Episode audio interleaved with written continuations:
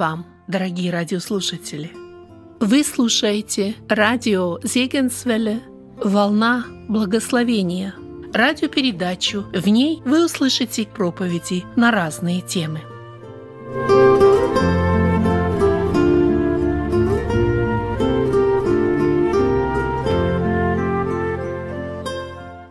Продолжение тем по книге Джона Криса Велли «Иисус. Тайна жизни и учения».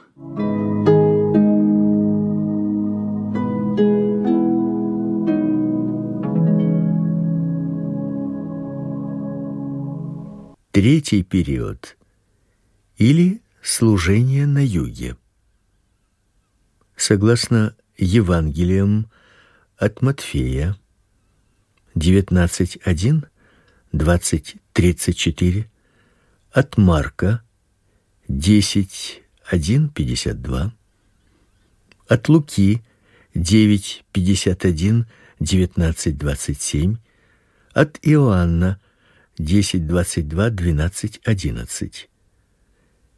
Предполагаемое время поздняя осень 29 -го года, конец марта 30 -го года. На этом этапе служения Иисуса можно выделить два основных момента. Первый согласно сообщению Иоанна, в декабре Иисус побывал в Иерусалиме на празднике Хануки, где едва не был арестован. После чего, покинув Иерусалим, ушел на другой берег Иордана. Второй момент касается даты распятия. Дело в том, что Пасха в тридцатом году нашей эры и в тридцать третьем году нашей эры – а оба эти года выступают как возможные даты распятия, приходилось на самое начало апреля. Иисус же в обоих случаях накануне праздника находился в предместье Иерусалима. Учитывая все обстоятельства, можно предположить, что вскоре после судьбоносного исповедания Петра и преображения Иисус с двенадцатью учениками оставил Галилею и направился на юг. Они переправились через Иордан и некоторое время провели в Пирее, еврейской территории к востоку от Иордана. Матфей и Лука сообщают, что на юг Иисуса сопровождали не только двенадцать ближайших учеников, но и другие его последователи, в том числе женщины. Матфея 27:55, Лука 23:49.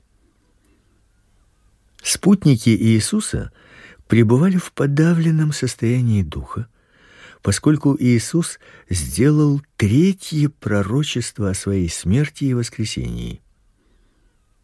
На этот раз пророчество было более ясным и определенным. Иисус сказал, что будет передан в руки язычников, что будет осмеян, подвергнут бичеванию и распят. Из евангельских описаний становится ясно: Иисус знал, что ждет его в Иерусалиме. Все Евангелия вполне сходятся и в том, что ученики так и не поняли, о чем он говорил. Из Пиреи Иисус и его последователи отправились ненадолго в Иерусалим. У Иисуса были друзья в Вифании, в получасе пешего пути от Иерусалима, которые в течение последних месяцев не раз принимали под своим кровом Иисуса и его учеников. В этот период своего служения Иисус, хотя и продолжал исцелять людей и излагать свое учение перед большими скоплениями народа, тем не менее он стремился к тому, чтобы проводить больше времени с учениками. Когда Иисус встречался со специалистами от религии, его принимали враждебно, и вопросы, которые ему задавали, очень подходили для допроса. их задавали с единственной целью уличить его. Эта враждебность порождает неизбежный вопрос: почему Иисус встречал такое противодействие? Ответов на этот вопрос несколько. Вот они. Иисус непоколебимо исполнял закон, как он изложен в Ветхом Завете, включая и дополнения, традиционно прилагавшиеся к нему. Однако некоторые из этих дополнений, как, например, скрупулезная регламентация субботы, вызывала у него справедливое негодование, поскольку они искусственно усложняли жизнь всем и каждому, будучи в сути своей абсолютно бессмысленными и бесполезными. Все знали, что этих правил нет в законе. Однако они были частью повседневной религиозной жизни иудеев. Критикой этих предписаний и установлений Иисус нажил себе злейшего врага в лице всей религиозной системы. Иисус не очень строго придерживался общепринятых стандартов социального поведения в повседневной жизни. Он состоял в дружеских отношениях с людьми, которых религиозные учителя народа объявляли париями, например, со сборщиками податей и женщинами легкого поведения, и даже ел с ними. Следует также учесть, что такое отношение было не эпизодическим, а очень последовательным. Иисус даже призвал сборщика податей к себе в ученики. Отношение Иисуса к женщинам, а он обсуждал с ними религиозные вопросы, позволял им сопровождать его в числе других последователей. Это воспринималось вне всякого сомнения как злостное пренебрежение общественными приличиями. Все вместе взятое давало повод обвинить Иисуса в подрыве моральных устоев общества. Фарисеи с их твердыми взглядами на то, как все должно быть, видели в Иисусе подрывателя основ. Могло показаться, что и самому Иисусу и его ученикам недоставало той серьезности, которую многие люди считают необходимым условием веры в Бога. Так когда учеников упрекнули за несоблюдение поста, Иисус весьма примечательно ответил критикам: Пришел Иоанн, не ест, не пьет, и говорит: в нем бес. Пришел сын человеческий, ест и пьет, и говорит: вот человек, который любит есть и пить вино, друг мытарям и грешникам. Матфея 11, 18, 9. Действительно, Иисус и его ученики своим поведением давали весомые в кавычках основания в первую очередь фарисеям заподозрить их в недостаточной религиозности. Хотя Иисус практически до конца своего служения старательно избегал открытых заявлений, по крайней мере публичных, о том, что он мессия и сын Божий, все, что он говорил и делал, свидетельствовало, что он больше, чем просто пророк. Так, например, он утверждал, что имеет власть прощать грехи, то есть делать то, что доступно только Богу. Он также называл Бога своим отцом. И это звучало как богохульство. Иисус утверждал, что является исполнением всех чаяний Израиля. И этим ставил иудеев перед необходимостью выбора принять его или отвергнуть. Многое из сказанного Иисусом прямо или косвенно обличает тех, кто не пожелал принять его. Так, когда Иисус говорил о новом вине, для которого требуются новые мехи, под старыми заплатанными мехами, он подразумевал веру тех, кто отвергал его. И это вряд ли могло понравиться. Учение Иисуса имеет неожиданный, можно даже сказать, еретический аспект. В основу религиозной жизни это учение кладет не соблюдение закона и не исполнение храмовых обрядов. В основу религии оно полагает личность самого Иисуса. Подобные вещи являлись прямым вызовом всей религиозной структуре. Во всех словах и поступках Иисуса содержался намек на то, что язычники также могут иметь место в великом Божьем замысле. А это противоречило широко распространенному в то время чувству национального превосходства евреев. Так Лука передает сказанное Иисусом в синагоге в Назарете. Его слова навлекли на него страшный гнев слушателей, поскольку Иисус, ссылаясь на Ветхий Завет, заявил о предпочтительной милости Божией к язычникам. Иисус являл собой угрозу для весьма хрупкого, но тем не менее реально существующего альянса между римской администрацией, руководителями храма и Иродом.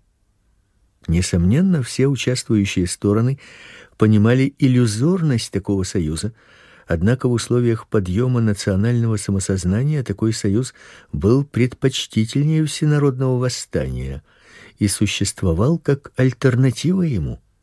Но было бы ошибкой полагать, что союзники руководствовались исключительно желанием предотвратить возможное кровопролитие.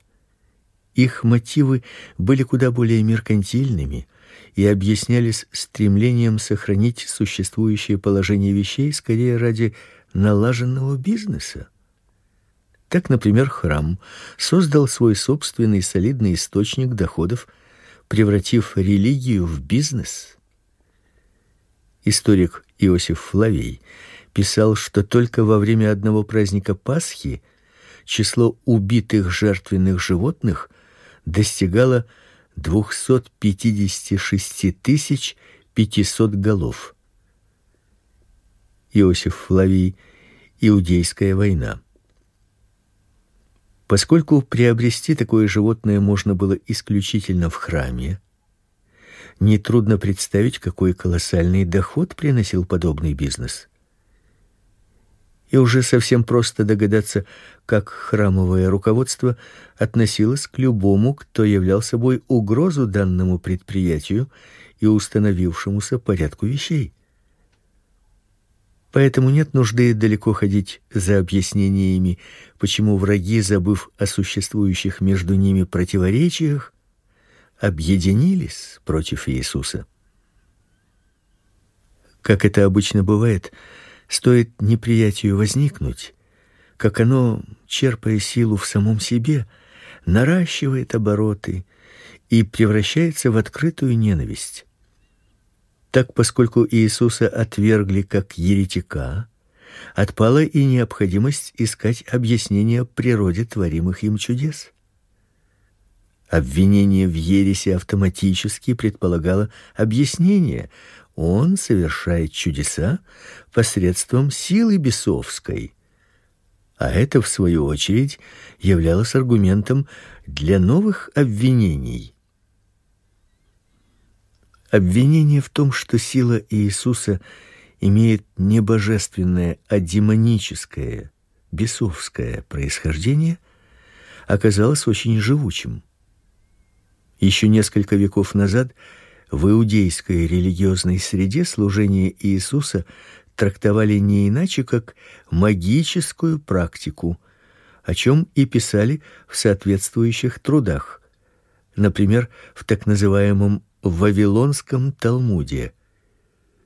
Иисус назаретянин, который занимался магией и толкал Израиль на ложный путь. У отдельно взятых людей Вне всякого сомнения существовали свои личные причины ненавидеть Иисуса. Его моральные нормы были бескомпромиссными. Он отвергал номинальную религиозность. Он обличал ханжество и лицемерие и призывал к безусловной вере. И в наше время Иисуса отвергают по этим же причинам. К концу этого третьего этапа своего служения Иисус совершил чудо, возбудившее против него новую волну негодования, еще более угрожающую. В Евангелии от Иоанна описано воскрешение Лазаря, одного из друзей Иисуса, жившего в Вифании в окрестностях Иерусалима. На четвертый день после смерти Лазаря Иисус посетил его могилу и по просьбе его сестер и собравшейся толпы велел отвалить камень, закрывавший вход в гробницу. После этого он приказал Лазарю выйти, и умерший с головы до ног, увитый погребальными пеленами, появился перед собравшимися. Это было одно из самых замечательных чудес Иисуса. Оно не вписывается в рамки реанимации. Лазарь был мертв в течение четырех дней, и в его теле произошли необратимые процессы.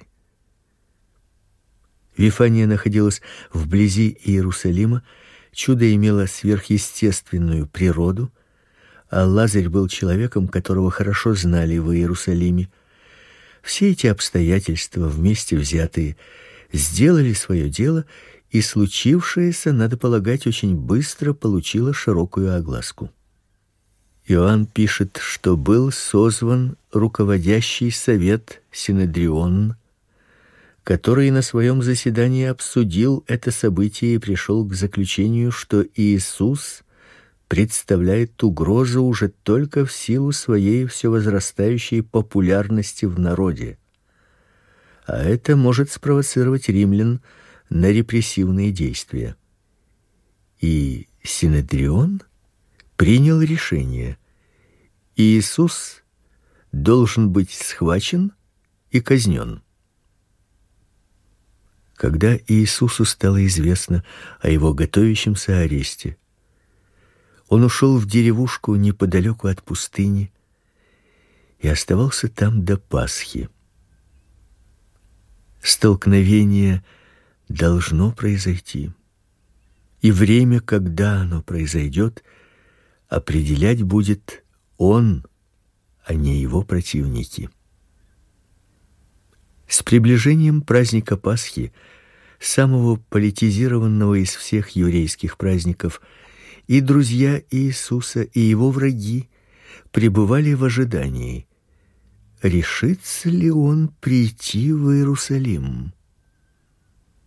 Замечательное чудо, совершенное в Вифании, забыто не было. Напротив, к досаде врагов Иисуса Лазарь приобрел известность, стал ходящим и говорящим свидетельством силы Иисуса.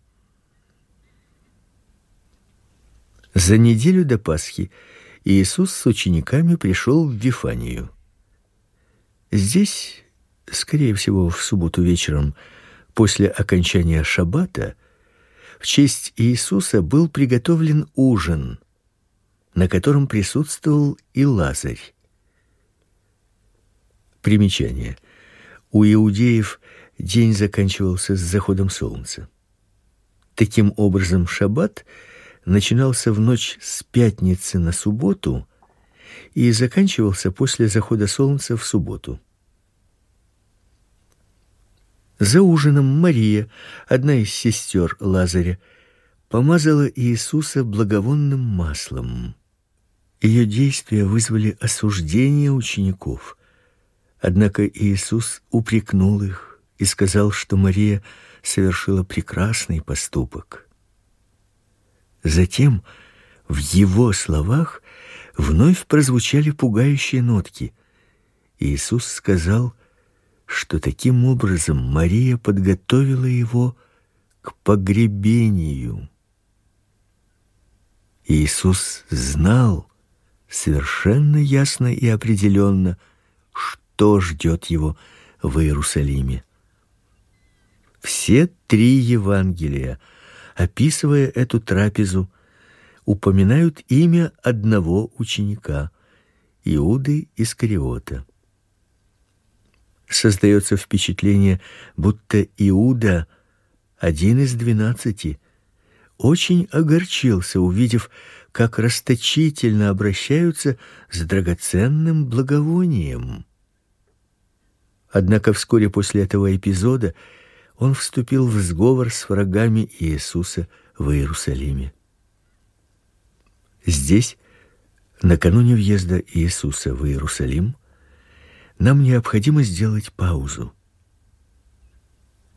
Все на своих местах. Вблизи Иерусалима находятся Иисус, с ним озадаченные ученики и будущий предатель. В Иерусалиме его ждут восторженные толпы народа, обозленные иудейские вожди и пребывающие в крайнем напряжении и волнении римские власти. Конфликт вырисовывается. События последней страстной недели, суд, распятие и воскресение так тесно связаны с тем, чему Иисус учил и кем он себя объявил, что нам необходимо более детально разобраться в этом. Последователи и друзья. Одним из важнейших дел, совершенных Иисусом, стал его призыв следовать за ним. Среди тех, кто откликнулся на его призыв, были двенадцать учеников, Однако было немало и других. Ну, давайте сначала поговорим о двенадцати. Двенадцать. Что означает слово ученик? Быть учеником это значит быть кем-то большим, чем просто последователем. Можно следовать за любимой футбольной командой на все матчи и при этом не покидать насиженного местечка на любимом диване.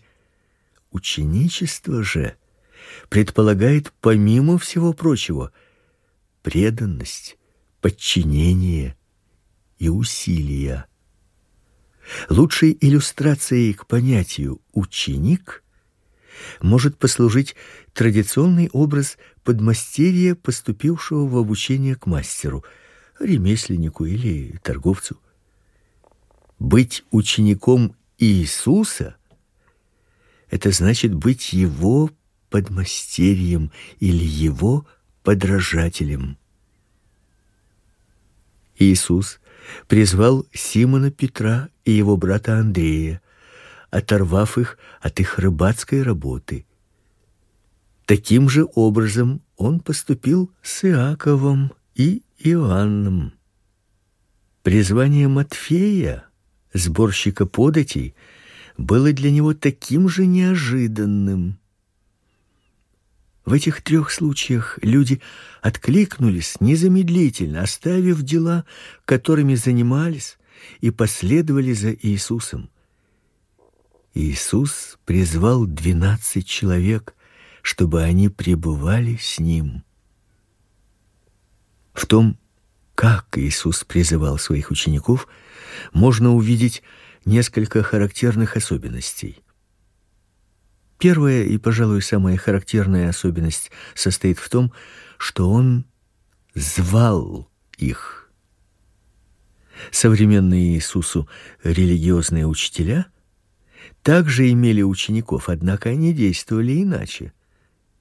В их случае ученики выбирали себе учителей никак иначе.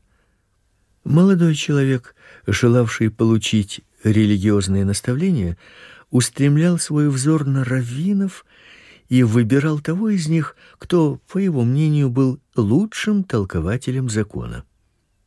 После чего предлагал себя в ученики. Иисус, действуя так, как он действовал, избирал и призывал людей персонально. Вторая особенность ученичества, к которому Иисус призывал людей, также не было обычным. Следовать за раввином означало учиться у него тому, как правильно исследовать закон Божий. Марк пишет: "Потом взошел на гору и позвал к себе кого сам хотел, и пришли к нему.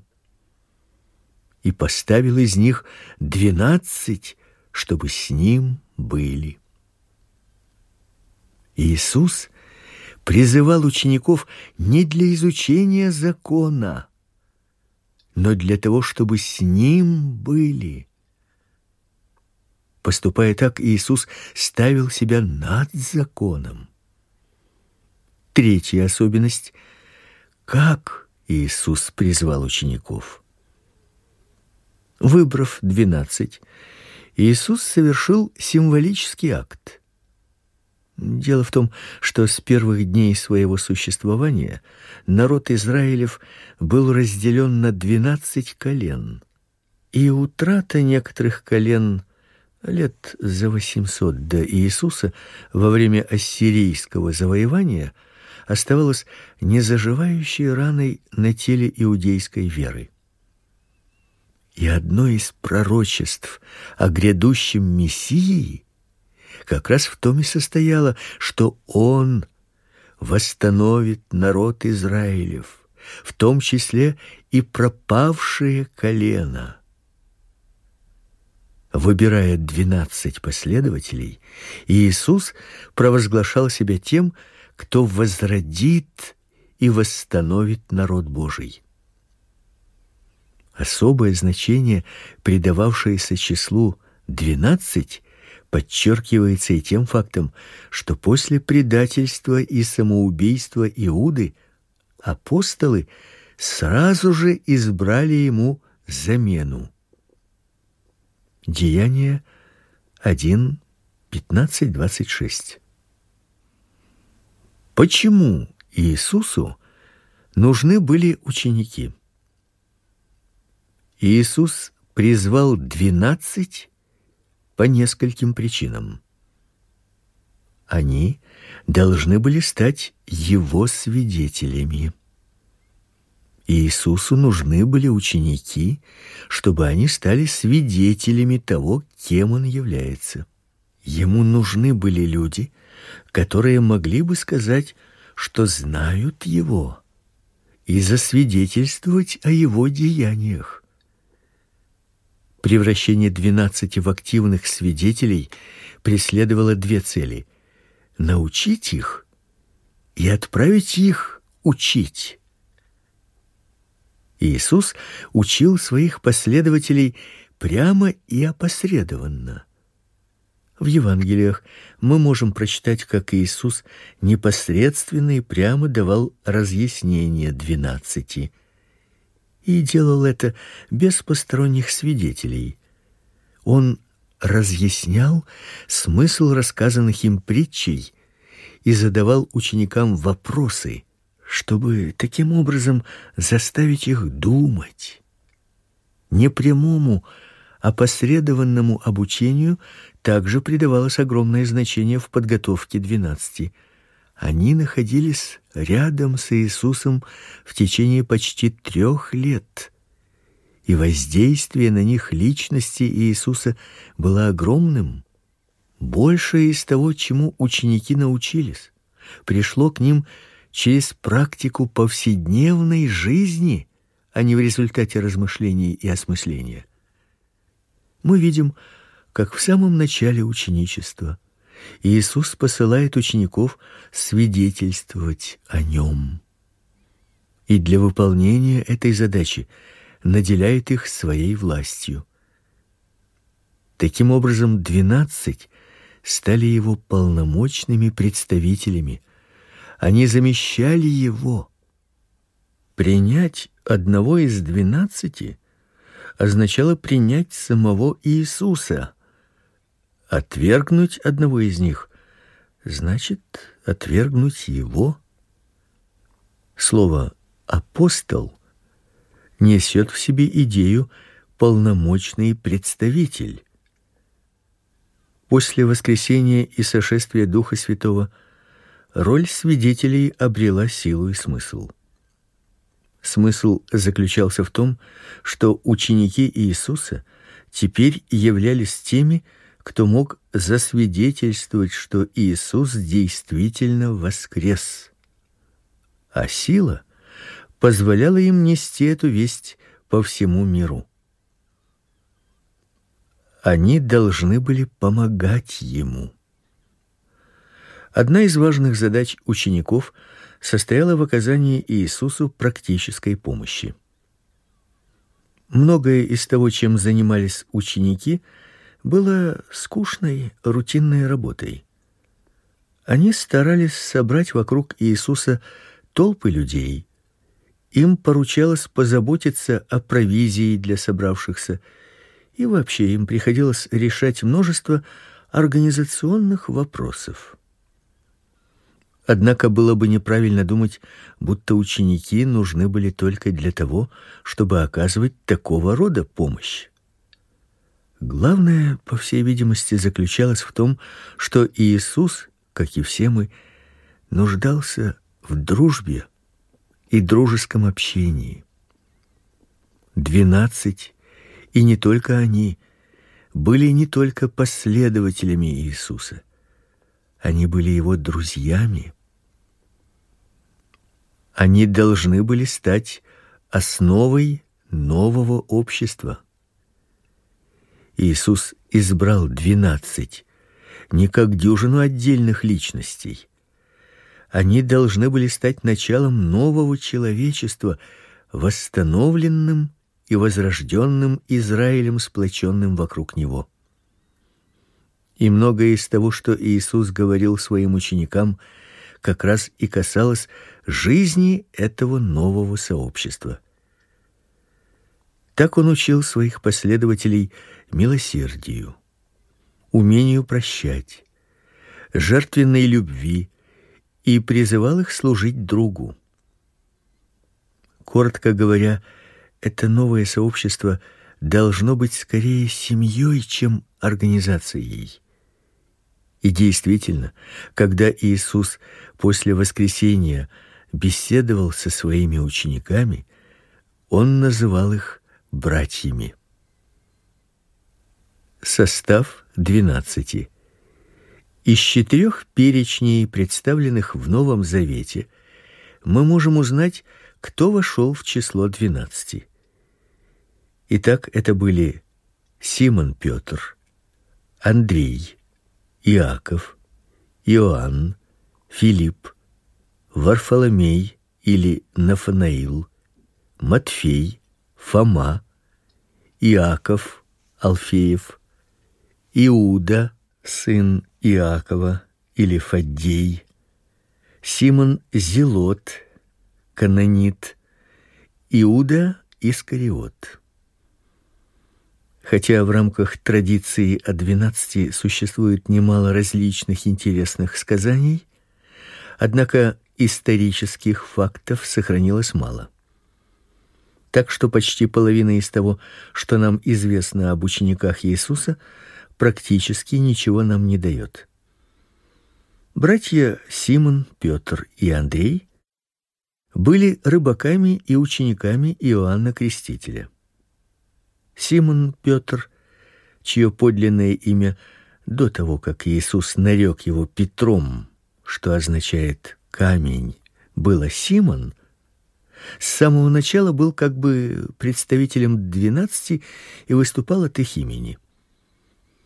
Евангелие рисует Петра эмоциональным и неровным учеником со взлетами и падениями. Так его высшей точкой стало его исповедание, когда он заявил, что считает Иисуса мессией. Низшей отречение от Иисуса, когда Петр поспешил заверить, что не знает этого человека. После того, как воскресший Иисус восстановил Петра, признал его своим другом, и Петру был дан Дух Святой, Петр стал главным руководителем ранней церкви. Нам также известно, что Петр был женат и что его жена сопровождала его в миссионерских путешествиях. О его брате Андрея мы знаем гораздо меньше. Иаков и Иоанн, сыновья Завидея, также были рыбаками. Иисус назвал этих братьев сынами громовыми, возможно, из-за их взрывного темперамента. О Филиппе и Варфоломее нам известно совсем мало. Так из Евангелия от Матфея следует, что Матфей был также известен как Левий. Вполне может быть, что Матфей был сборщиком податей. Его также считают автором первого Евангелия от Матфея. Фома из-за своего неверия стал притчей во языцах, олицетворением недоверия и сомнений. Он не поверил в воскресение Иисуса и это обстоятельство затмило то положительное, что было в Фоме. Его готовность следовать за Иисусом, чего бы это ни стоило, и его необычайную прозорливость, когда он признал Иисуса как Господа и Бога. Об Иакове Алфееве, Иакове младшем, информации также очень мало, и сводится она к следующему: Мария, мать Иакова и Иосии и мать сыновей Завидеевых. Возможно, эта женщина Мария, присутствовавшая также при распятии и видевшая опустевшую гробницу, была его матерью. Если это так, нам остается только признать, что о матерях учеников написано больше, чем о самих учениках.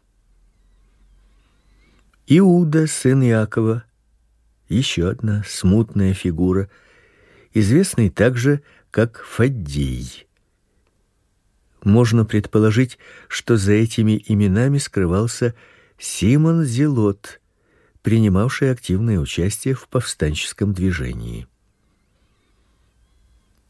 Имя Иуды Искариота, предавшего Иисуса, неизменно во всех новозаветных перечнях двенадцати, замыкает эти перечни.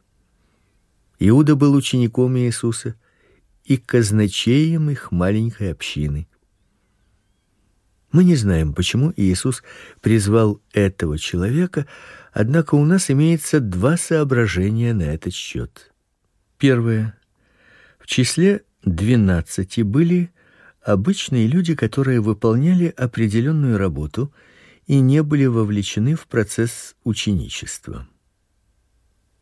Второе соображение.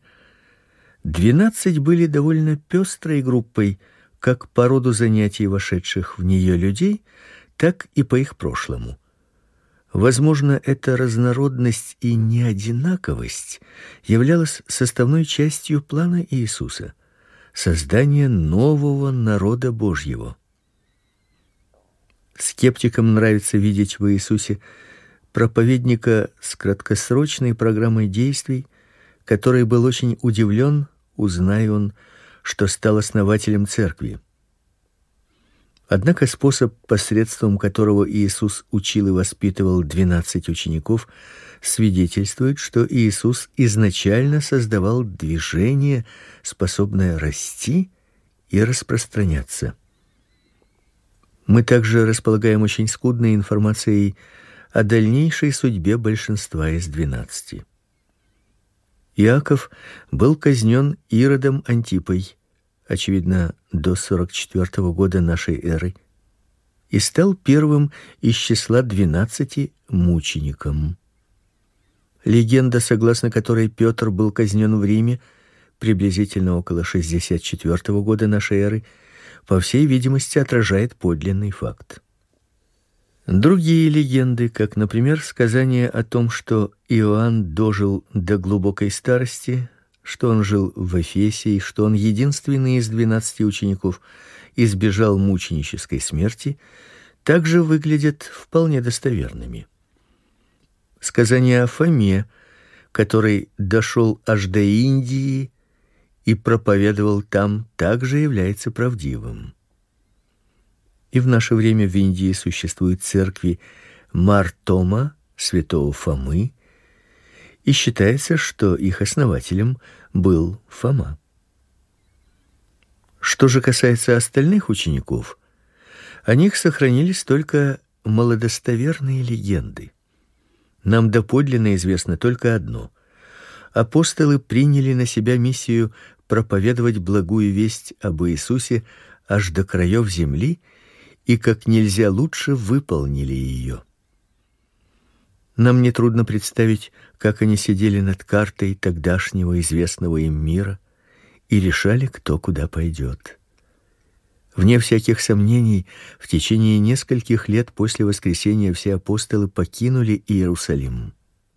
Сам же факт, что к сотому году нашей эры по всему тогдашнему миру появились церкви, свидетельствует о том, что двенадцать выполнили ту работу, к которой они были подготовлены. Другие последователи. У Иисуса была и значительно большая группа последователей, которых также можно охарактеризовать как учеников. В одном случае он отправил проповедовать группу из 72 человек, которая и сохранила за собой это название. Лука 10:1-20, а также Евангелие от Иоанна 6:60-66. Другие ученики, не входившие в число двенадцати, также отдали себя во власти Иисуса и подчинялись его учению.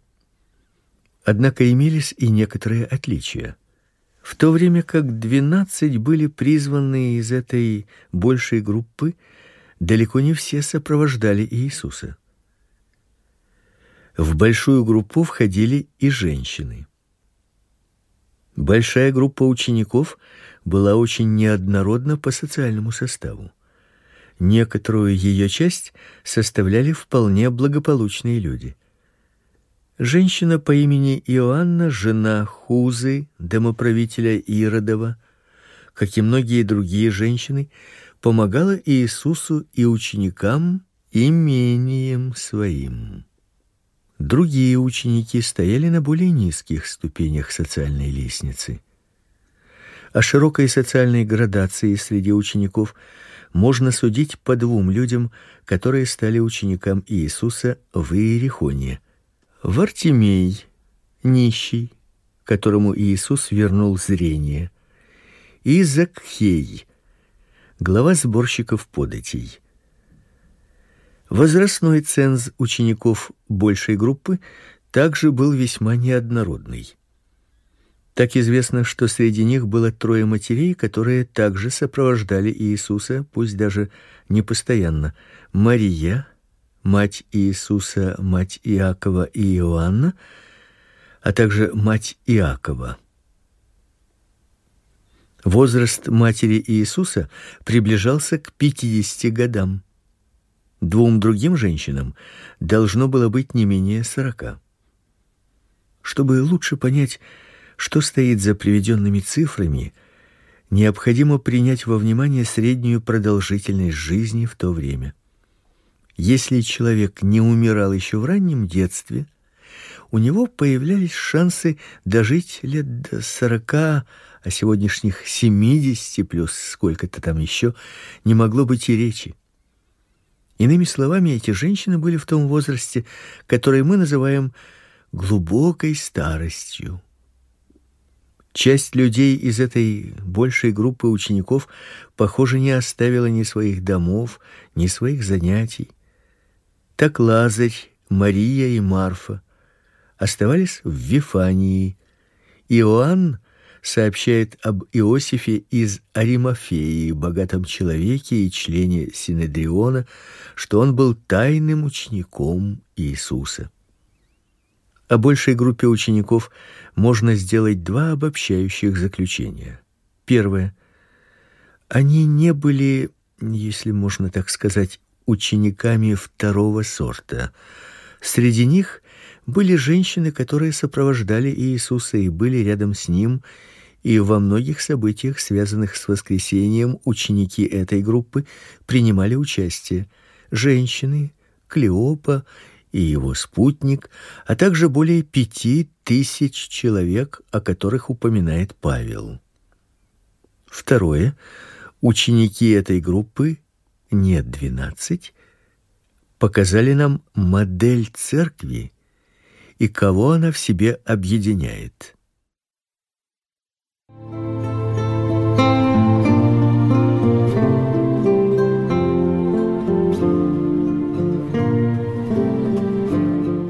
Вы слушали радио Зекинсвелле «Волна благословения», город Детмалт, Германия.